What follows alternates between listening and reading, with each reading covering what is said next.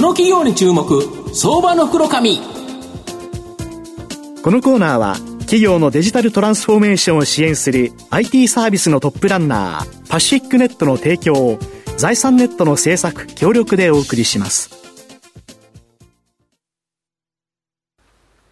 ここからは相場の福の神、財産ネット企業調査部長藤本信之さんとともにお送りします。藤本さん、こんにちは。毎度相場の福の神こと藤本でございます。よろしくお願いします。やはり今年世界中で流行っているものとしてチャット GPT、はい、昨日からなんかチャット GPT4 という新しいバージョンも出てきたっていう形で、本当にいろんなことを質問すると、何でも回答してくれると、はい、この銘柄を買いたくなるような文章を500文字で書いてくださいというと結構書いてくれるので、中身がちょっと違っちゃってるんで、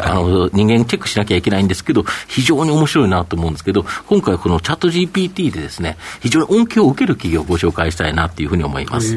今日ご紹介させていただきますのが、証券コード6327東証スタンダード上場、北川製機代表取締役社長の内田正俊さんにお越しいただいています。内田さん、よろしくお願いします。よろしくお願いします。よろしくお願いいたします。北川製機は東証スタンダードに上場しており、現在株価は500飛び1円、1単位5万円少しで買えます。広島県府中市に本社があるスマホやパソコンなど様々な IT 機器に必要不可欠なプリント基板、こちらの製造装置が主力で、FA 機器など様々な製品を作り、世界トップシェアの製品を持つグローバルニットップ企業になります。本社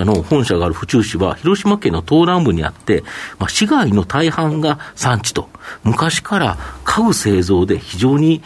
盛んな町ということで、本社はベニヤ板などの合板プレスメーカーとして創業した後、時代の流れに合わせて様々な製品を開発し、今はプリント基板の製造装置の主力メーカーになっていると。で、この、特にですね、銅張積層板多層基板成形用プレス装置では世界トップシェアがあるということなんですけど、このプレス装置で作られたこの高機能なプリント基板、どんなものに使われるんですか？まずプリント基板って皆さんお分かりですかね、家電製品の中に入ってる一般的に緑色の薄い板なんですけども、あれはプラスチックのシートと銅箔をこう貼り合わせて作ってるんですけども、その貼り合わせをするプレス装置を作っております。で、その中でも特に高機能なものというのはスマートフォンだったりとかタブレット端末、あるいはパソコンなんかに必ず内蔵されているものでして、その他データセンターの中で使われているサーバーですとか、携帯の基地局なんかにもさらに高機能のものが使われています。なるほど。これあれですよね、この多層基板というのは重ねてるんですよね。そうですね、はい、信号が流れる層を何層もこう重ねて貼り合わせをすることによって作られてます、で、部品がもうそこにいっぱいつけれるようになってるということですよね。そうですね、はい。なるほど。これを作るののやっぱりトップシェアということでいうと、グローバルでということですか？そうですね、特に銅張積層板の中でも、その高級品を作ってるメーカーの中では、多分うちが一番たくさんシェアを取ってると思って。なるほど。で、やはり最近車でですね、使われるプリント基板、要は自動運転とか電気自動車化とかしてくると、どんどんこのなんかプリント基板の数が増えてるとか。そうですね、そもそも今の自動車ってもう電子制御の塊ですので、エンジン、トランスミッション、サスペンション、ブレーキ、エアコン、ナビゲーション、レーダー、カメラ、もう全て電子制御でプリント基板が使われてまして、最近の自動車ですと、100以上のそういうプリント基板というかユニットが使われていると言われています。それが電気自動車ですとか自動運転の時代になると、もうさらに何割増しで基板が必要になってくるという、そういう状況ですね。で、先ほどこのチャット GPT の話をしたと思うんですけど、このチャット GPT は生成系 AI と言われるもので、需要が増加するっていうのがデータセンターと。要はこのあれですよね、生成系 AI ってみんなマイクロソフトの Azure とかあんなところで動いてると、いうことでいうと、NVIDIA のGPU が突き刺さった要はプリント基板、ここがいっぱいあるということですか？そうですね、データセンターの中はもうそれの塊が動いているという。で、しかもそれをマイクロソフトも Amazon も Google ももう世界中に毎年もうたくさんのデータセンターを新しく立ててますんでですね、もうそのサーバー用の需要だけでもすごいものがありますね。なるほど、はい、でしかもこれチャット GPT 流行ってみんながなんかくだらないこといっぱい聞いちゃってるんですけど、はい、そうするとこれがまた今まで例えば Google で一回検索するのに使ってた CPU とこの生成系 AI だと全然違うんですよ。何倍何十倍も使うんですよね、はいはい、そうですね、もう世界中のそういういろんな皆さんが入力したデータを溜め込んで、ね、うん、学習するために使いますんでですね、もうどんどんデータが発生して、それを全部、蓄積するためにですね、もうどんどんデータセンターが必要になってくるという、そういう状況ですね。なるほど。例えば理化学研究所と富士通が開発した、世界一を一度取ったようなスーパーコンピューター富岳、これでも数多くのプリント基板使われてるとか。そうですね、プリント基板の中でも多分一番最高難度のものが、ああいうスパコンには使われてますね、なるほど。でここ数年ですね、過去最高の受注段高が続き、前6月期までの3期連続の増収と非常に好調なんですけど、この部分というのは台湾とか中国メーカーの発注、これ非常に多かったそうなんですけど。そうですね、高機能のそのプリント基板の材料となるその銅張り積層板、先ほど説明しました、これは台湾や中国のメーカーが主に作ってるんですけども、近年ないペースで増産のための設備投資を実行しておりまして、おかげさまで去年はですね、過去最高の受注をいただきました、なるほど。で日本の製造業の国内回帰、これが非常に鮮明になってきてるんですけど、今後はこの日本企業のからの受注、これが期待できそうだとか。はい、国内にもですね、高機能な銅張り積層板や多層プリント基板を作っているメーカーが多数ありましてですね、こういったメーカーも半導体パッケージ用ですとか、あと車載用などのプリント基板を作っておって、開発活発に設備投資をしておりまして、そういうメーカーからたくさんいろんな引き合い受注もいただいております。なるほど。あと御社はもう一つ夢があって、業績を一変させる可能性のある新規事業、数多くあるんですけど、中でも CFRP 炭素繊維強化プラスチック積層板成形用プレス装置、これが期待の一番星という形で、これできたらどんなものに使われるんですか。はい、もうすでにこれまでも実用化はされてきてるんですけども、それはですね、ちょっと難しいんですけども、熱硬化性樹脂というプラスチックを使った CFRP でして、これはあれなんですね、クッキーみたいなもんって。そうですね、よく例えられるのが、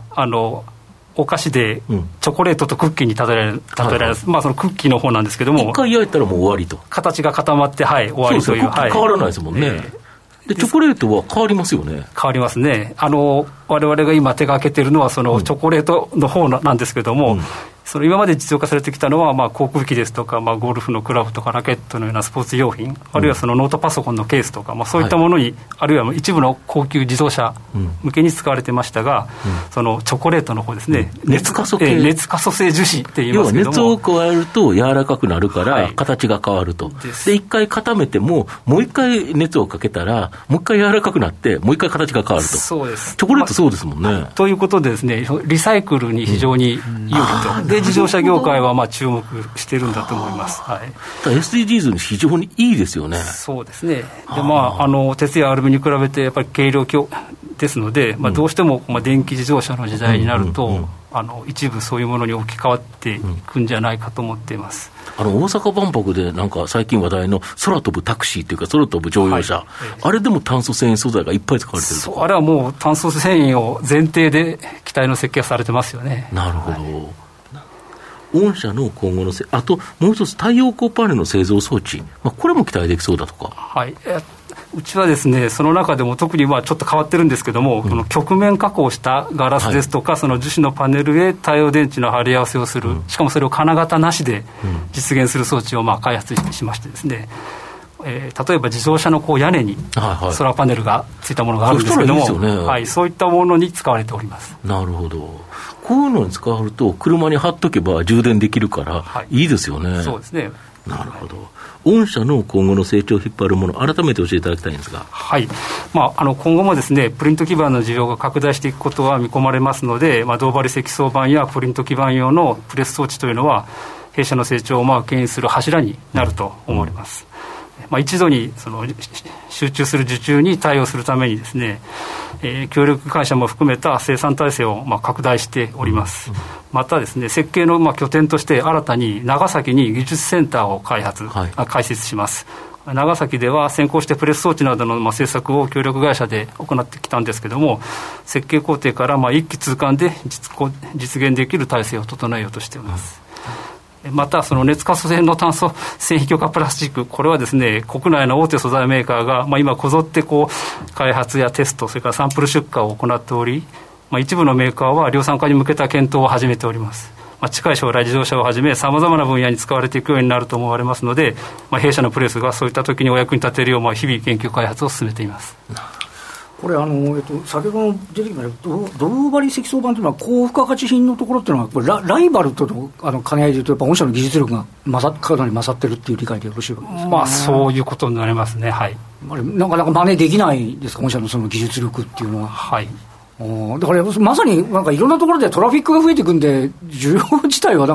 着実に、ね、通信量とか増えますもんね。です、プリント基盤はますます必要になってくると、はい、ありがとうございます。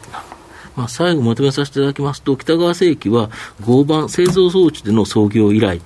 熱、圧力、真空制御技術をベースに時代の流れに合わせて独創的で高性能な製品を開発、日本のものづくりを支えてきた企業になります。ここ数年は台湾や中国メーカーへの輸出が伸びましたが、来期はようやくですね、日本メーカーへの販売、ここの販売増が期待できると思います。世界トップシェアの銅張積層板や多層基板成形用プレス装置は、チャット GPT など生成系 AI で需要が増加しているデータセンターへの需要増や車載用のプリント基板の需要増で今後も大きな成長を期待できると思います。また CFRP 積層板成形用プレス装置は業績を一変させる可能性があり、これも世界トップシェアが狙える新事業になります。既存事業でもさらなる成長が期待でき、夢の新事業を持つ、北川製機は中長期投資でじっくりと応援したい相場の福の神のこの企業に注目銘柄になります。今日は証券コード6327東証スタンダード上場北川製機代表取締役社長の内田正俊さんにお越しいただきました。内田さん、ありがとうございました。はい、ありがとうございました。藤本さん、今日もありがとうございました。どうもありがとうございました。企業のデジタルトランスフォーメーションを支援する IT サービスのトップランナー東証スタンダード証券コード3021パシフィックネットはパソコンの調達、設定、運用管理からクラウドサービスの導入まで企業のデジタルトランスフォーメーションをサブスクリプションで支援する信頼のパートナーです。取引実績1万社を超える IT サービス企業。東証スタンダード証券コード3021パシフィックネットにご注目ください。この企業に注目、相場の袋紙。このコーナーは企業のデジタルトランスフォーメーションを支援する IT サービスのトップランナーパシフィックネットの提供を財産ネットの制作協力でお送りしました。